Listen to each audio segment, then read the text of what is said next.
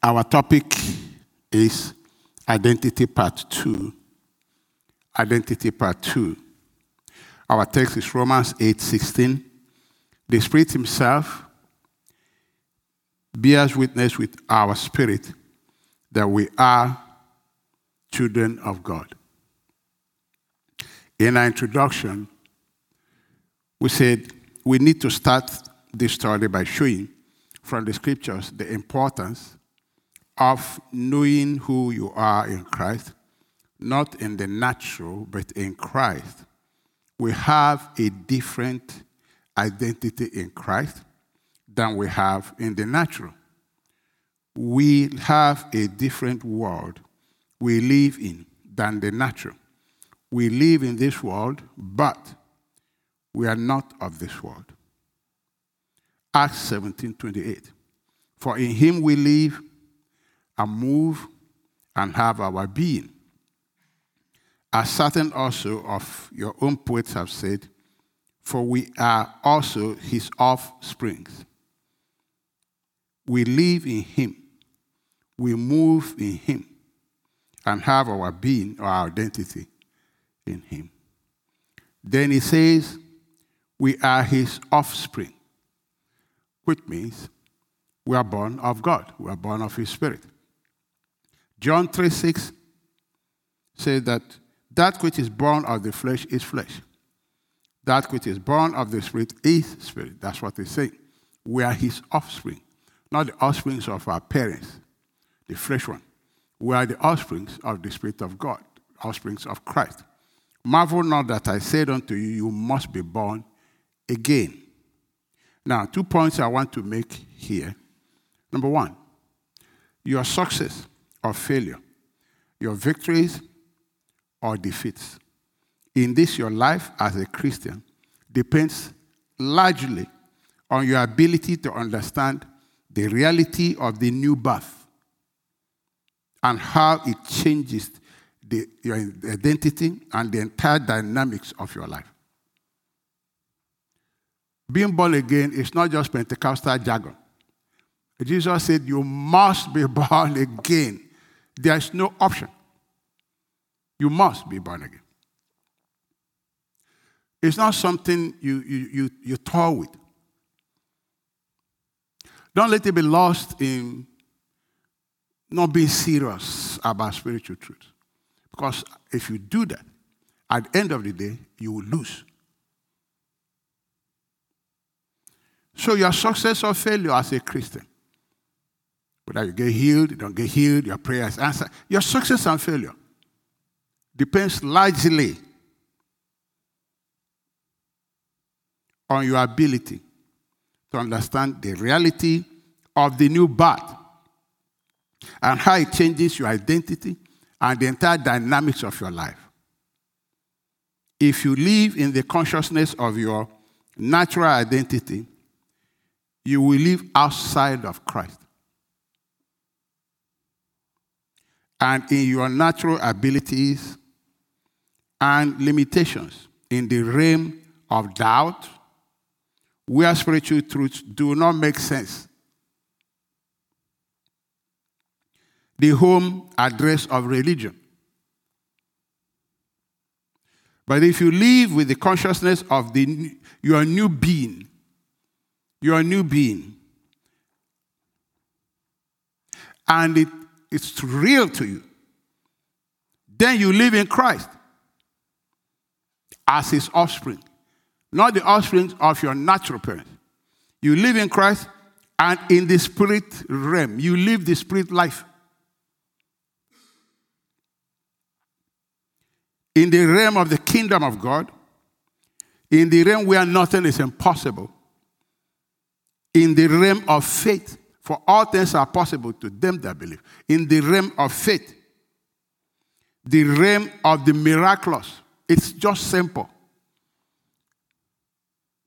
If you identify yourself with just the natural and you are ignorant of the born again you, you will live in the natural realm is the, is the realm of limitation. You live in the flesh. I don't care how long they teach you, Christians do this, don't do this. You live in the flesh. It's just as simple as that. You can package your life. By the end of the day, you live in the flesh.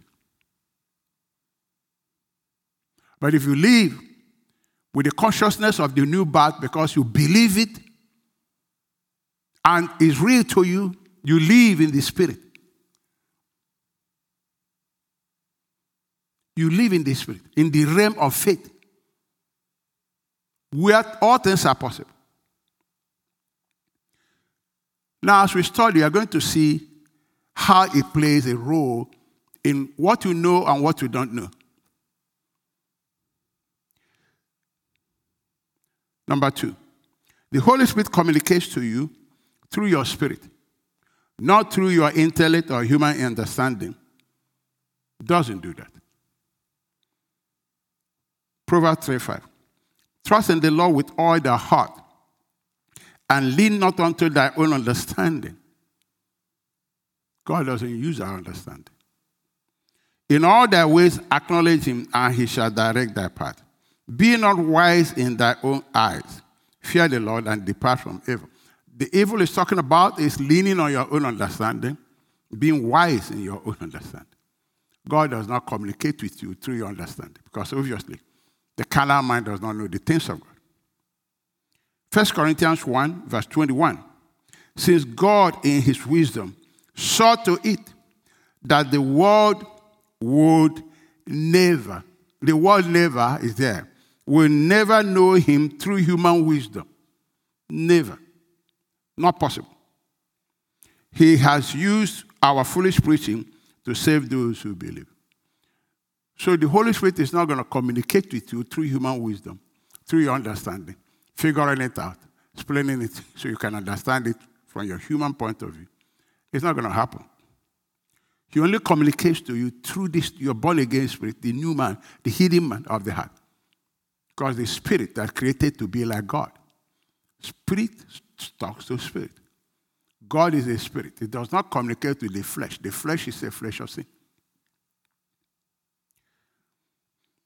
And so that's how the Holy Spirit communicates everything to you. The revelation of the truth, you read, you study your Bible, is going to communicate revelation through your spirit. How he, leads you through your spirit, not through your feelings, not through your senses, through your spirit. On daily basis.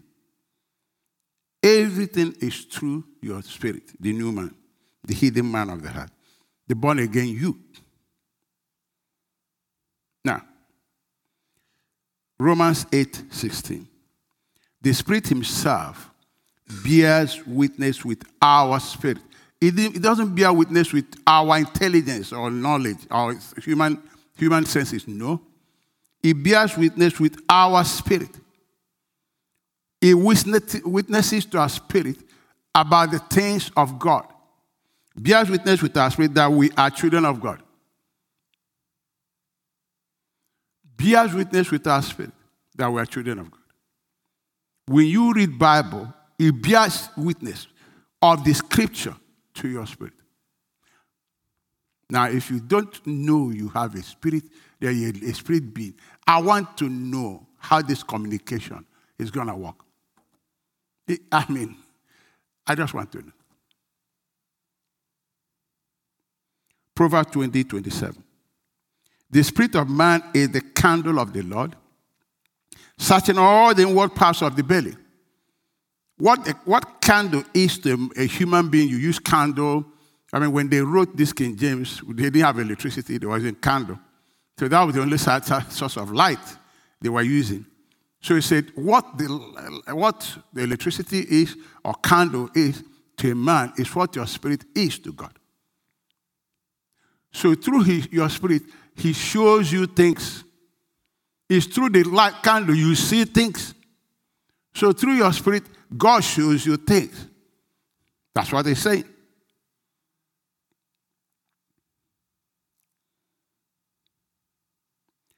So he knows you are born again. This is what your human knowledge cannot figure out.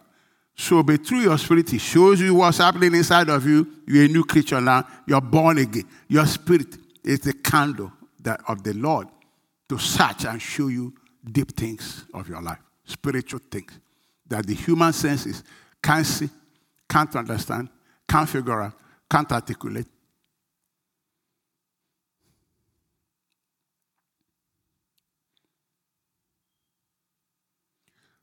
And I want to say this whatever the Holy Spirit does in your life, your spirit knows it first before your senses see it, before you feel it. But you know, if you don't know this, you are going to try to locate what the Holy Spirit is doing by your natural senses, and that's how it doesn't work. If you get healed, your spirit will know it first that you are healed before your body feels it. You know things first by your spirit. Your spirit knows you sinned. He knows it. Your spirit knows. He knows it. He knows it. If your prayer is answered, your spirit knows it. But if you're going to walk by your natural being and you're ignorant of your the real man in you, you are not going to be looking towards that direction to, to find out what is happening. You are going to be depending on your senses I'm, I'm missing God by mind.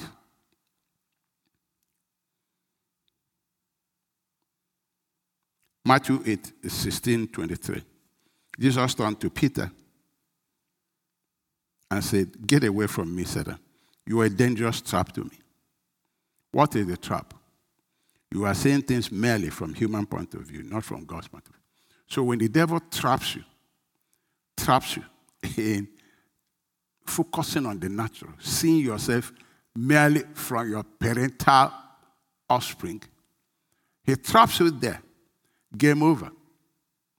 Game over. You can be religious and talk Bible, but you won't understand it. You can preach it, you won't understand it. Jesus says a dangerous trap that the devil lays for Christians to trap us into seeing things from natural point of view. And then you hear Christians say, after I'm a human being. After I'm human.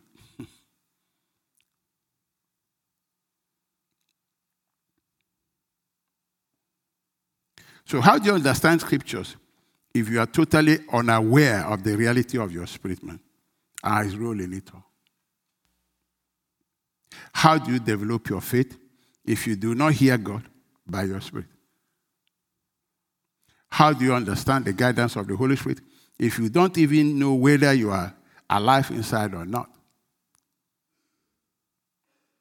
And faith comes by hearing, yet not the natural ear.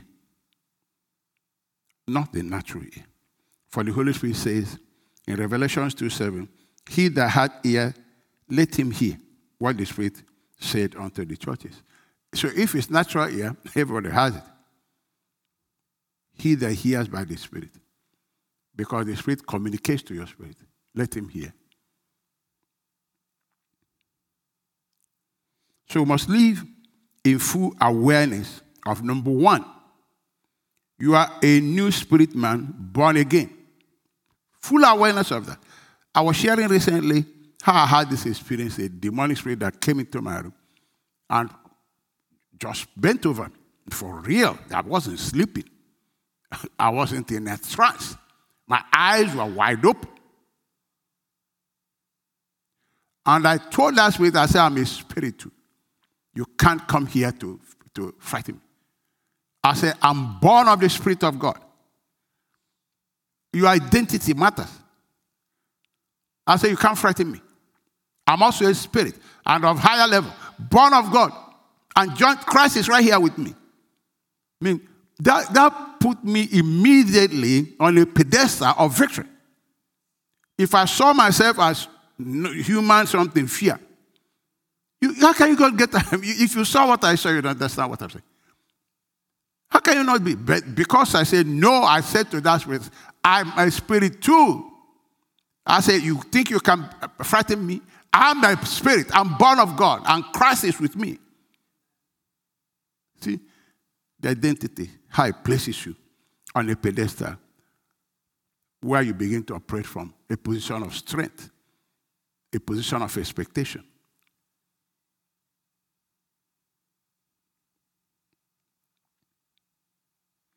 So, number two, also be aware of the reality of Christ in you. The Bible said that Christ may dwell in you by faith. Let this not just be Pentecostal talk. Let it be a reality that you are aware all the time that Christ dwells in you, and they are aware all the time who you are, that you are a spirit being, born of the Spirit. Number three, that the nature you have is love, for God is love. You live it naturally. It's, it, it comes standard, it comes natural to you.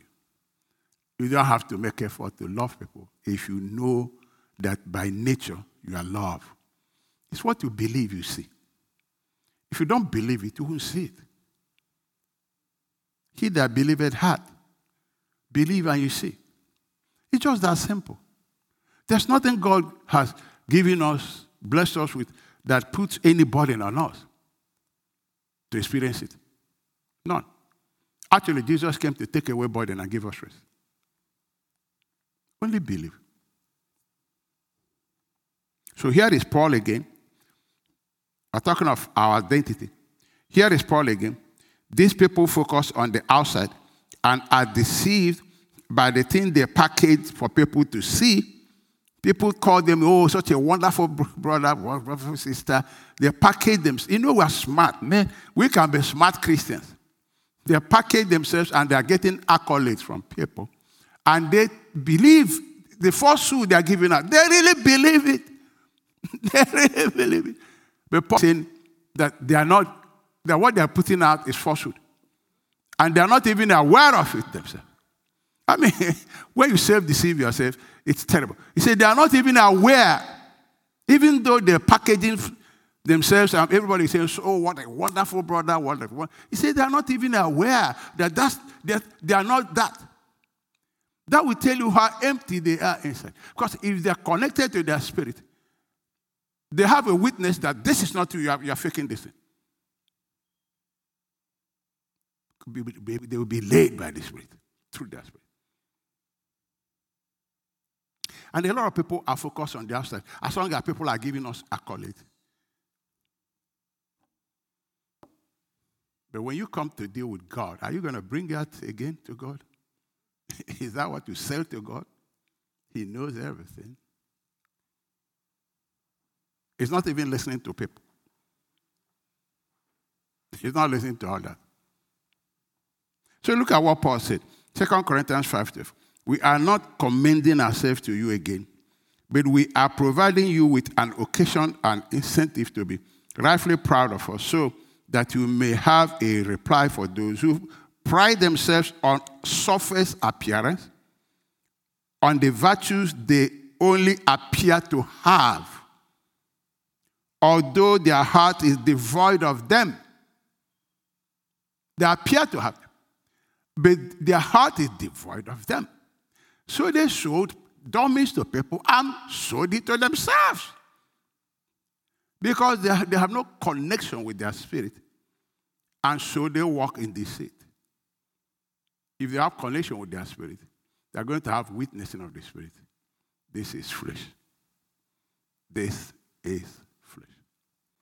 I read somewhere a very wonderful church meeting going on. People were sharing testimonies and people were clapping. I mean, something you would normally think is amazing. I would think it's amazing.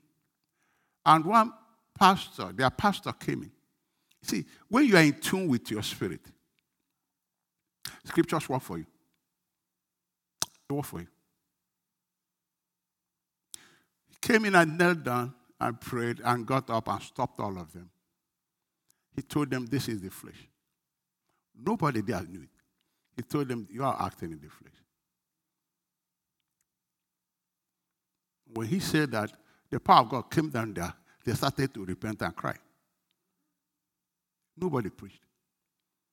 He told them, This is flesh. You see, that's what Paul is saying. People who glory in what people see and they don't know inwardly that they're really deceiving themselves because they're not in tune with their spirit, neither are they in tune with the Holy Spirit. So they don't even know they're deceiving themselves until somebody who is in tune with the Spirit shows up and says, This is flesh. This is flesh.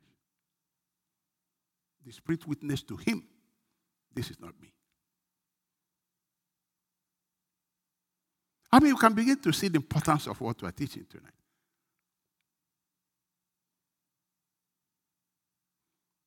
It was John G. Lake, preached about 100 years ago, who said, As long as you are in tune with your spirit, and in tune with your spirit and the Spirit of God, he said, The Lord of the Spirit of life will always walk in your life.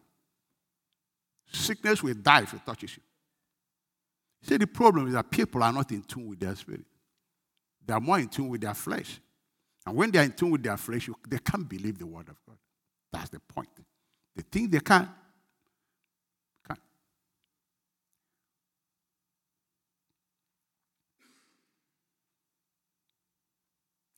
Paul emphasizes this truth in 2 Corinthians 5:16. Wherefore, henceforth, know we no man after the flesh. We, see, that pastor came, he didn't identify that thing after the flesh, after the, all the feelings and you know, they were doing. He didn't, he didn't identify after the flesh. His spirit was alive. He was in tune with this. He was looking a different place where the witnessing is going on. Was looking there. Yea, though we have known Christ after the flesh, yet now henceforth know we, know we him no more. Therefore, if any man be in Christ, he is a new creature. All things are passed away. Behold, all things are become new. These scriptures we read all the time. But have you really delved into the revelation of this? That it has changed the way you look at yourself and start looking at yourself as a spirit being. So you're in tune with your spirit and in tune with the Holy Spirit. We read it all the time. Ah, yeah, again, all these mental things.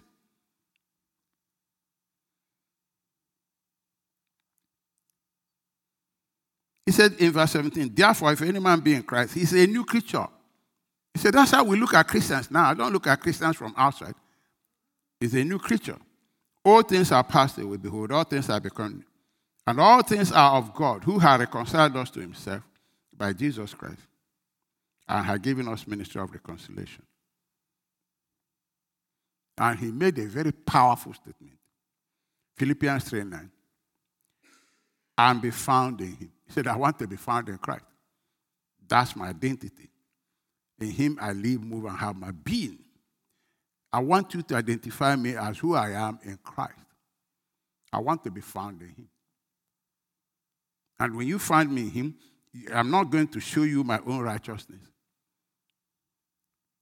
Because in Him, I have a new righteousness, which He gave me. See, that's how you know this. That's, that's, how, you, that's how you appropriate the blessings of God if you, if you think of yourself in the natural, you are going to walk yourself out trying to show God how good you are, and you will be failing. The flesh profits nothing. Zero. Or the best you can do is again package yourself and people think you're good. The people closer to you know. no. Because when you come close to somebody, you hear the smell of the armpit. That's why marriage, you should pray hard. Because all this marriage, yeah, it stay very far, and then you, when it's coming to see you, they put cologne and dress well. And then you will sleep. So you, you, you, you, no more reading Bible. The day they say, I do, you come close. Within 24 hours, you hear the smell of the armpit. Within six months, the passion is dead. Cologne is, nobody is putting cologne anymore. Reality descends. Somebody said reality, do, reality does not respect your feeling. It will show up. I don't even know why I went there. John, do you have an idea why I went? I don't know why I went. But it's okay to God be the glory. Reality does not respect feelings. And reality is reality. You can't push it away. The same thing with what we do in church and with Jesus. I can act anything I want, but reality, reality, you, you can't push it away. It will show up.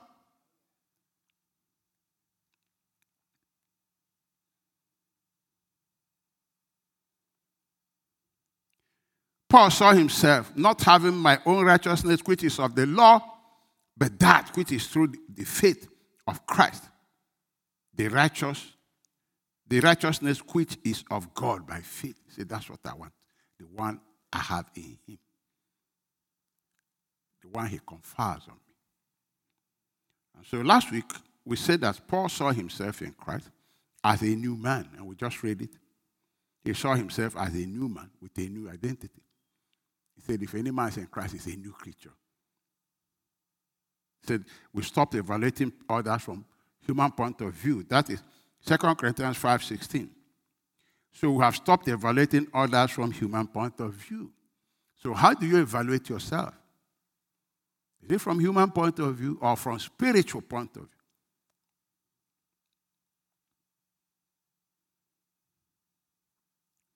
Then number two, he saw himself in Christ, joined to Christ. Joined to Christ and become one with him. Therefore, he said, I can do all things through the strength I have. So he saw himself with somebody who can do all things because he's been, he's been equipped with supernatural strength of Christ. Can do all things. So to him, no limitation. All things are possible to them that believe. And he said in 1 Corinthians 6 17, but he that is joined unto the Lord is one spirit. He said, and one spirit with. You see how he sees himself from spiritual identity. I want to be seen in Christ, having the righteousness of Christ. I am joined to Christ. Christ is my life. Christ is my all and all. You can see him always identifying himself in Christ, see himself in Christ. No wonder he lived a very influential, powerful life. A man without family, without business, is being talked about all over the world.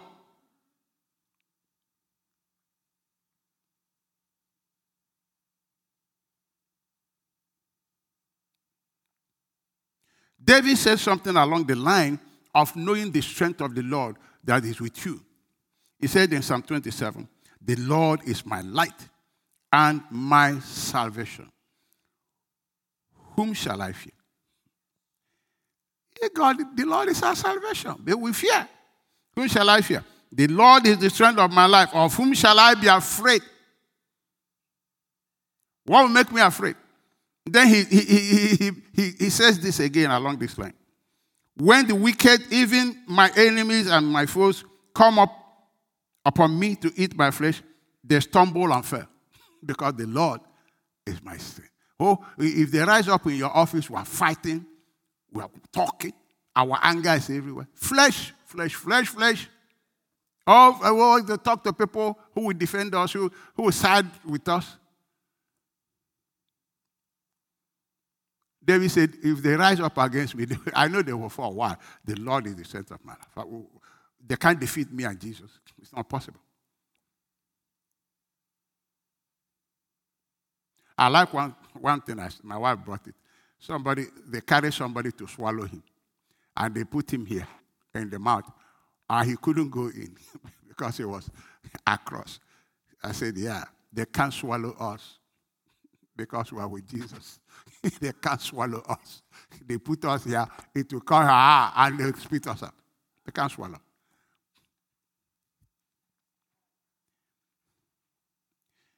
Can you imagine what we do? Because somebody told us something we don't like. We, this teaching is important. We must, we must identify with the spirit being. We must know it. You must be in tune with your spirit, in tune with the Holy Spirit all the time. All the time.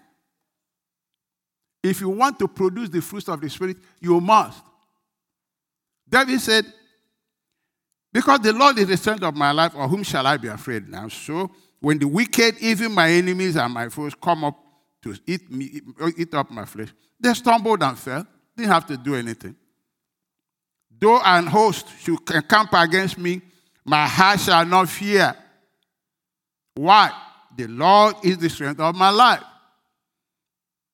Though war should rise against me, in this will I have confidence. Say, nothing makes me afraid. Even if I, even if I pass through the valley of shadow of death, I shall fear no evil. Because you are there with me. Brethren, that scripture is talking about the world in which we live. This world is valley of shadow of death. The whole world lies in darkness. A lot of th- the Bible says, if you follow the flesh, you shall surely die. A lot of things are happening in this world that is the, the value of shadow of death. The things that produce death. We are walking in it. No matter what policies governments bring, all, all manner of policies that, that people are bringing, producing death, destroying the society, destroying children, destroying adults. They bring many places you go, young people are having overdose problem, and nobody wants to be honest. Nobody wants to be honest because they take it. Nobody wants to stand up and say, This is bad. How do we can we stop our children from taking drugs? No, no. They will they do politics with everything. Value of the shadow of death. Which school do you go to? Maybe a few of them you won't find overdose all the time. Overdose all the time. Students overdose all the time. I bust off drugs everywhere. Nobody wants to be honest and sincere and say this is, is a calamity. Children are being taught about sex. About sex. All the dance they do is, is sexual dance. Children, they call it dance. Value of the shadow of death. Value of the shadow of death. Few years ago, nobody would have imagined that Children who know nothing will go to school to learn about sex and be encouraged to be doing it in whatever form. And they tell them it's pleasurable. Value of the shadow of death. That's why we are walking.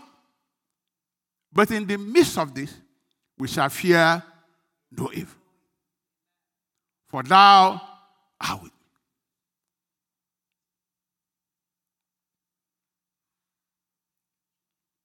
That's why identity is important. Now we're talking about inflation, and again, we're talking political things. Why do we talk politics all the time? The value of shadow of death. The Bible told us already that in the later days things will be difficult. People, there's blasphemy all over the place. People won't trust each other. Wars all over the place. Not, why don't we believe the Bible? But in the midst of that, the Lord is my shepherd, I shall not want.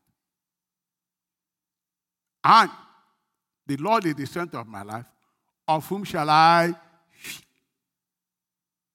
He supplies my need, according to his riches in glory, by his spirit. We walk through the valley of shadow of death, people. People, if you think things will get better, you haven't been reading your Bible. Please go and read it.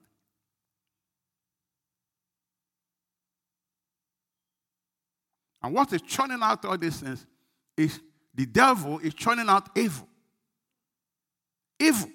He is the originator and instigator of all these evil things happening all over the world.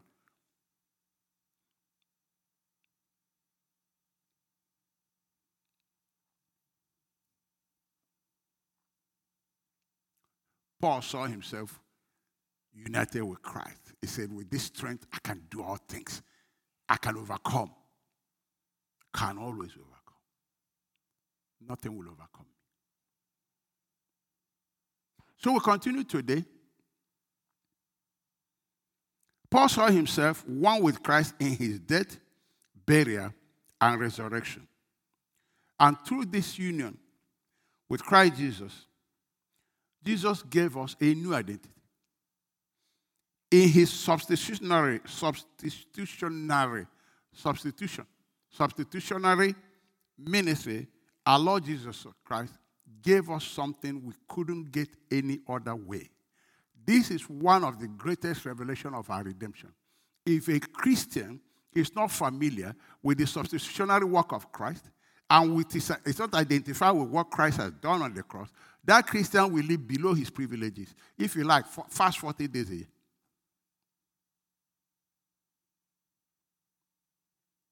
These are the things that is not being taught in, in the body of Christ. It's not being taught. And this is how your life changes. This is how your life transforms.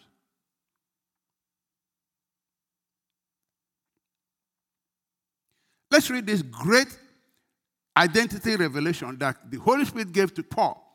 We can't find it anywhere. Paul had abundance of revelation. The great revelation of redemption is right here in Romans chapter 6. What shall we say then? Shall we continue in sin that grace may abound? God forbid. How shall we that are dead to sin? Listen to what the Holy Spirit is talking about you and me. How shall we who are dead to sin live any longer therein?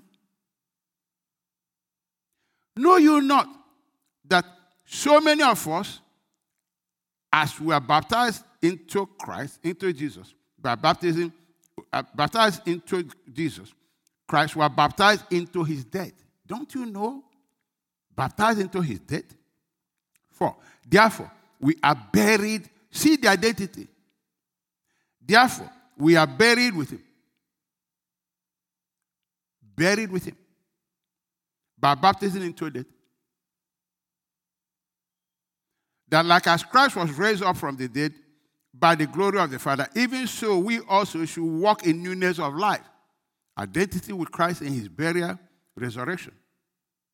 Five, for if we have been planted together in the likeness of his death, we shall also be in the likeness of his resurrection. Knowing this, that our old man is crucified with him, that the body of sin might be destroyed. That henceforth we should not serve sin. For he that is dead is freed from sin. This is the answer to sin. He, he said, Don't you know this truth? He that is dead is freed from sin. Let's read verse 8. Now, if we be dead with Christ, we believe that we, we shall also live with him. Knowing that Christ, being raised from the dead, died no more. Death had no more dominion over him. That's another powerful one. Death has no more dominion over you, too, and all the processes of death. No more. No more. For in him, in, for in that he died, he died unto, unto sin once. But in that he liveth, he liveth unto God. Likewise, reckon you also yourself to be dead indeed unto sin, but alive unto God through Jesus Christ our Lord. Verse 14. For sin shall not have dominion over you, for you are not under the law, but under grace. You see what grace produced?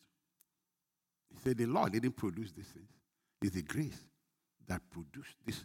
Our dying, shedding the old nature, and our rising in new nature that does not respond to sin. He said, once you die, you are free from sin. You are done with sin. He said, don't you people know this truth? Brethren, is it not the truth you know that sets you free?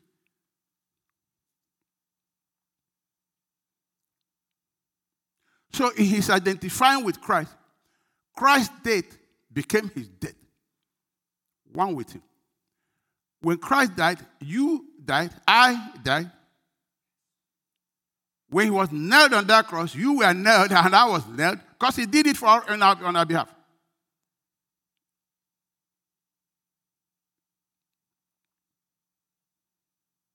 That's how God dealt with our old nature, the sinful nature.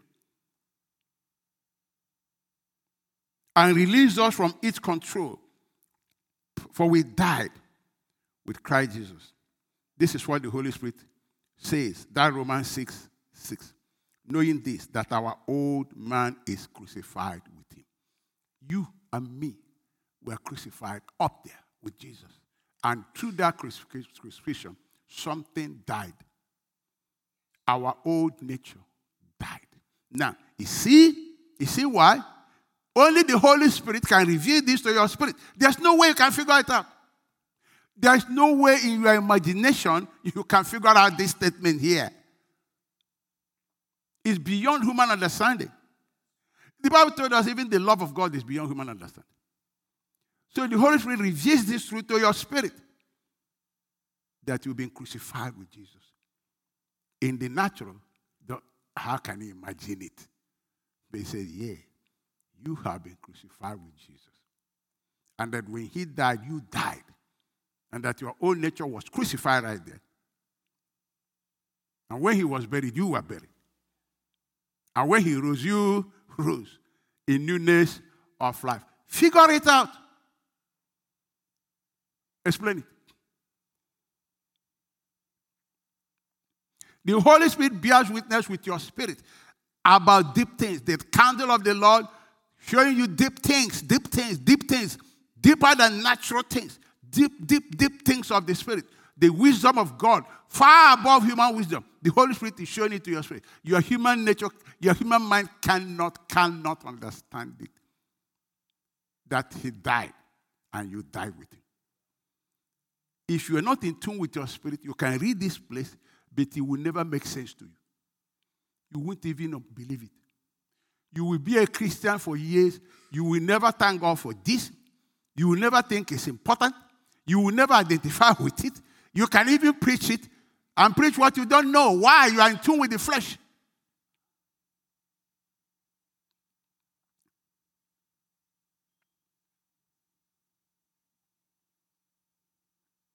Knowing this, that our old man is crucified with him, identifying with Christ in his death.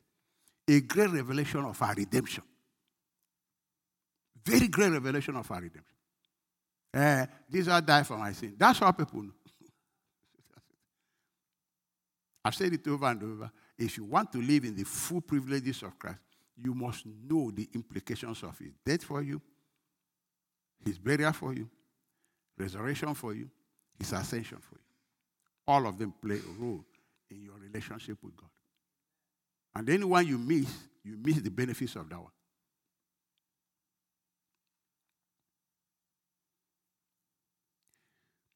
This crucifixion, crucifixion of us on the cross, the law couldn't do it. You couldn't do it. No, I don't care how good you want to be, you couldn't do it. Nobody could do that. Only Jesus. Only Jesus could do that. Only God could do that. Paul said, You are now under grace because this thing is work of grace, mercy. You don't merit it, mercy. That's what made sin under you, under you, the mercy of God. That the Son of God came and died so that I would die and that you die. Does he really excite you? Have you ever worshiped God for it? I mean, spend time worshiping God and say, Lord, I just worship you. That I died with Jesus. The old nature of me is dead, crucified right there. If you are set free from something that, if you are set free from cancer, are you not excited? Why are we not excited about this one?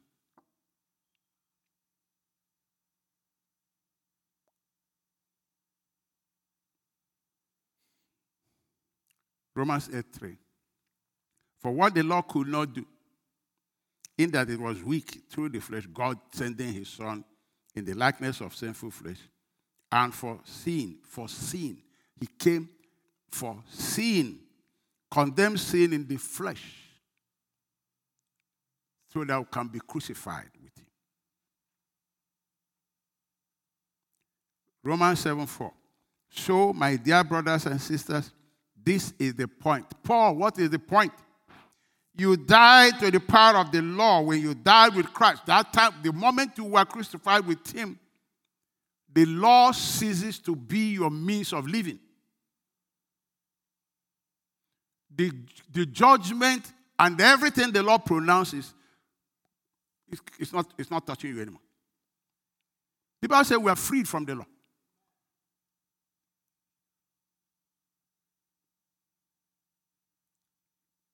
the person that committed all those sins died. This is scripture. This is not, this is not, a, we're not reading uh, this thing here. This is Bible. This is the word of God. That's the Holy Spirit wrote this thing. So, my dear brothers and sisters, this is the point. You died to the power of the law when you died with Christ, identifying with his death. And now you are united with the one who was raised from the dead. As a result of this uniting with him, we can produce a harvest of good deeds for God. That's the way it works. That's the way it works. Then Paul said something amazing. Galatians 6:14. But God forbid that I should glory, save in the cross of our Lord Jesus Christ, by whom the world is crucified unto me. He's insisting that he was crucified there. You couldn't talk him out of it. That was his testimony. But with the world was crucified unto me, and I unto the world, we separated right there. The one that was in love with the world died there. Couldn't talk Paul out of this. Is it your main talking point as a Christian? Is it your main talking point as a Christian?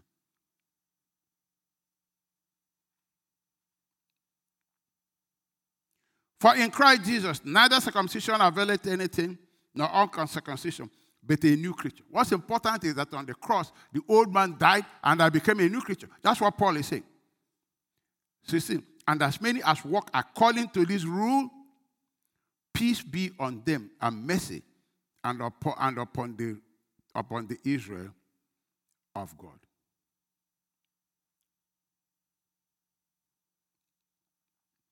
So Paul was identified with in the death of Christ as himself. You died. That should be your talking point. It must, it must it resonate in your spirit. The word must abide in you. It must be active in you. It must become a living truth, a living reality.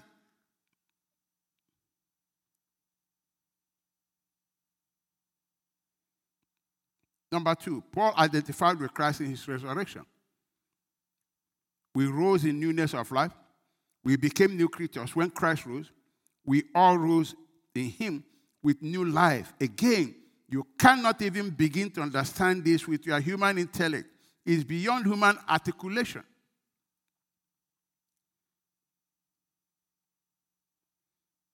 Let's just read it again. Verse 1 to 5. That's Romans chapter 6, verse 1 to 5.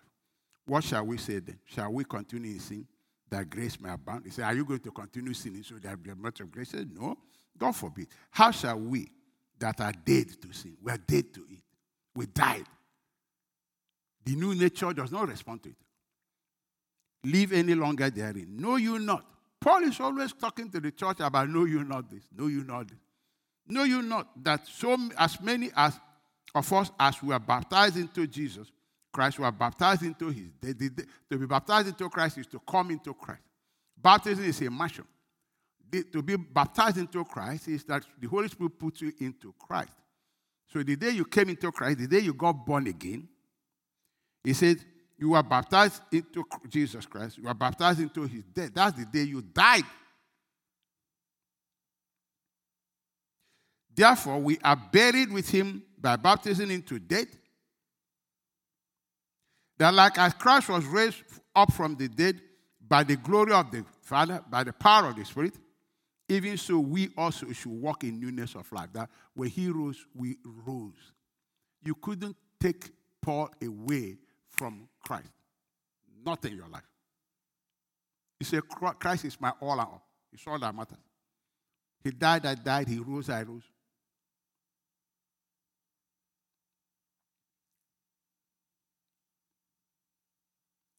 Verse 5. For if we have been planted together in the likeness of his death, we shall be also in the likeness of his resurrection. We have resurrected with him. He identified with Christ in his burial, in his death on the cross, his burial, and his resurrection. He said, I see myself as a new person. If any man is in Christ now, he's a new creature. He said, All this is of God. He said, We received a new life. So that those who receive this life will serve Christ, not themselves. This life is the life of Jesus, it's selfless. He didn't do that by Ten Commandments. What the law couldn't do, God did. Is that our talking point? Where do we place this revelation in our heart, in our confession, in our heart of appreciation? What role does it play daily in my life and in your life? All these things that the Holy Spirit revealing to us, is it just what we read and throw it one corner and be struggling to be holy? Is that what we read it and throw, throw it one corner? How can we substitute this great revelation? The Bible says, How do you escape if you, if you neglect this great revelation that the Holy Spirit is talking about? Our redemption is this being explained.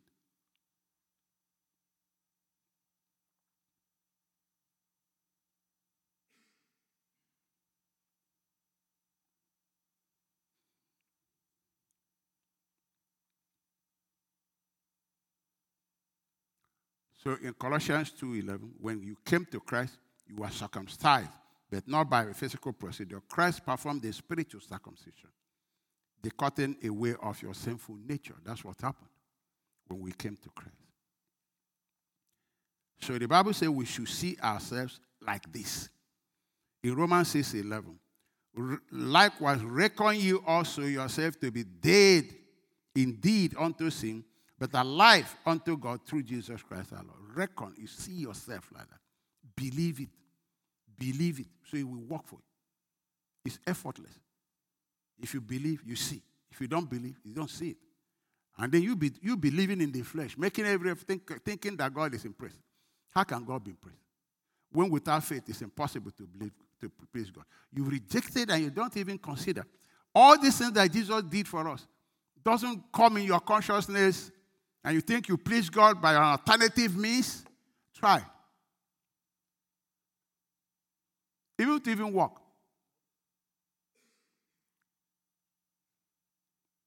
The reason we struggle with the flesh and we sin, failure in prayer, seek this, we don't see, healing, we, we get confused. The reason we struggle with sin and all this is what Paul wrote here. That's what Paul was addressing here. So in Romans 6, verse 1, say, What shall we say then? Shall we continue in sin that grace may abound? He said, God forbid. He was addressing this because people were living in sin. He said, So you don't know who you are. You don't understand this. That sin shall not rule over you. This is what God has done. Why do you submit to something that is that you've been freed from? That's what that's what he's teaching. Wait minute, the way out is to know these things. For you know the truth, the truth sets you free. That's the way out. Look at the church in Corinth. He wrote to them. 1 Corinthians 6 17. But he that is joined unto the Lord is one spirit, flee fornication. Every sin that a man doeth is without the body. But he that committed fornication sinneth against his own body. What? Know you not. You see, he uses this, so you don't know this fact. That's what he said. He said, Shall we continue in sin that grace may abound? He said, No. How can we, we died in Christ, continue in this thing? He said, Know, you not. So he uses the same language here. Right here. No, know you not that your body is the temple of the Holy Ghost, which is in you, which you have of God, and you are not your own, for you are bought with a price. Therefore, glorify God in your body and in your spirit, which are God. He brings them to revelation of the truth. Because when you know the truth, it sets you free. If you're ignorant of the truth, you live in bondage. You live in ignorance and my people are destroyed for lack of knowledge. So he brings them knowledge. This approach of Paul is totally different from the approach in this predominant today. Instead of teaching the truth as set forth by scripture in Christ, People are urged to, be, to, to change. Do this. Paul never did that. Paul said, Know, you not. Know, you not. Know, you not. And Jesus said, Yeah, the problem is ignorance. John 8 30. As he spake these words, many believed in him. Then said Jesus to the Jews who believed in him, to us Christians, if you continue in my word, if you continue, if you continue, meditate, study, if you continue. It's not you hear, you throw it away and be doing something. No, if you continue in my word, then are you my disciples indeed. So that's how my disciples behave. If you follow my word, you are following me. If you continue in my word, you are following me. I am the word. I'm the light. If you continue in my word, then you are my disciples indeed. And that's when you shall know the truth, not before then. If you don't continue in the word, you won't know this truth. Then you will know the truth, and the truth shall make you free. Free. Makes you free. I had a testimony from a pastor, shared with us how he was struggling with masturbation and all this kind of thing. And one time, the Spirit of God took him to these scriptures. I said, You know, you're dead. You are a new person. You don't respond to these things. You are a new creature. Your problem is you don't know who you are. You don't know what Christ has done. You neglect it, you miss your miracle. And he began to meditate on this scripture. Listen to this. He said, Not only am I not doing it, I don't even have the desire. Of course, that's what the Spirit of God said. Say, You are dead to sin. He that is dead is freed from sin. You are dead. You don't respond. Your new nature is the nature of God. It doesn't respond to this. You live by nature. You say that, not that I don't even have desire. My wife will be a witness. I think he, he, she was there. He said, I don't have the desire. Why? It's by the power of the Spirit you put to death all these things. The power of the Spirit that did these things for us, that raised Christ from the dead, is telling us what the truth is.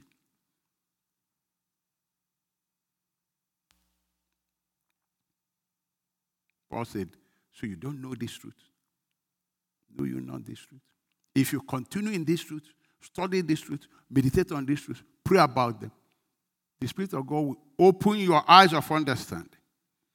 And then the moment you believe it becomes your reality.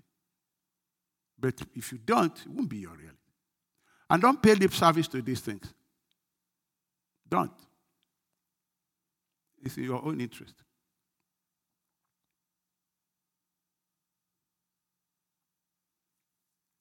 The next thing we want to talk about is that Paul saw himself in Christ as being no longer stranger to God. He's became, become a member of the family of God. he became a member of the family of God. So he wasn't tiptoeing to God.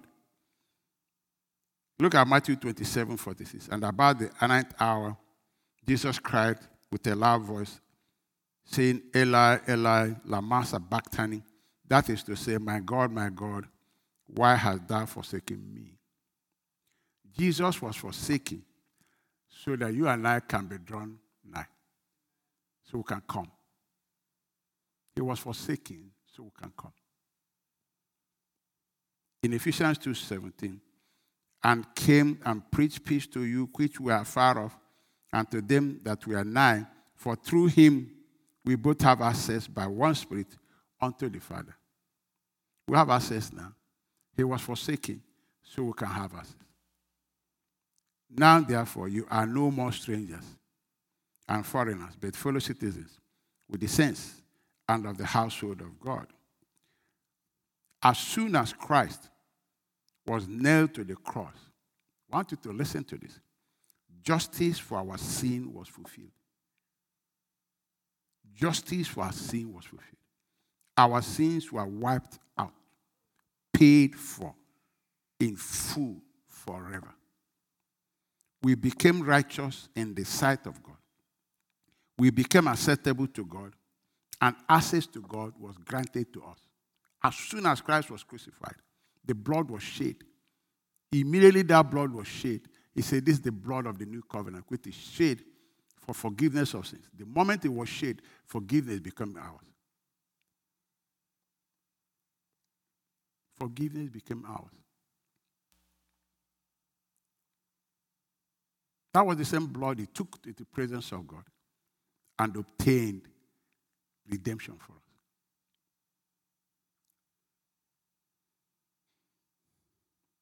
Second Corinthians 5:21 became a reality. For he had made him to be sin for us, who knew no sin, that we might be made the righteousness of God in him. The moment Jesus died on the cross, he died because God made him sin. He bore the sins of the whole world and died because of it.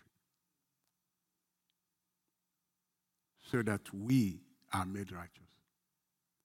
God made him sin. Again, can you figure it out? No. It has to be revealed to your spirit.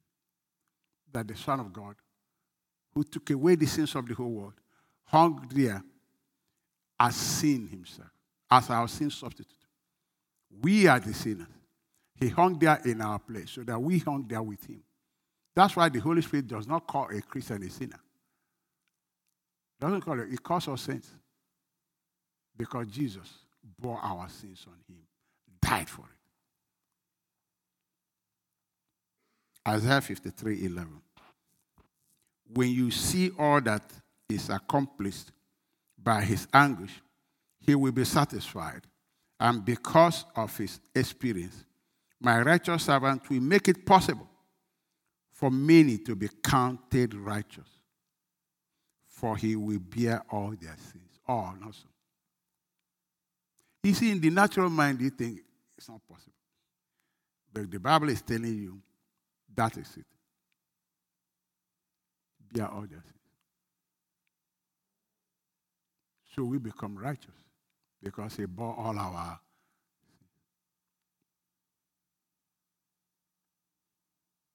And God laid the punishment of all our sins on him. That's how Paul saw himself. He said, I want to be seen in Christ, not having my own righteousness, but the righteousness that comes from Christ by faith in him. This is how he saw it. This is how he saw it. That's how he identified himself. As somebody who has a righteousness that Christ gave him. Isaiah 53 6 All of us, like sheep, have wandered each to his own way, we have turned. And Jehovah had caused to meet on him the punishment of all of us.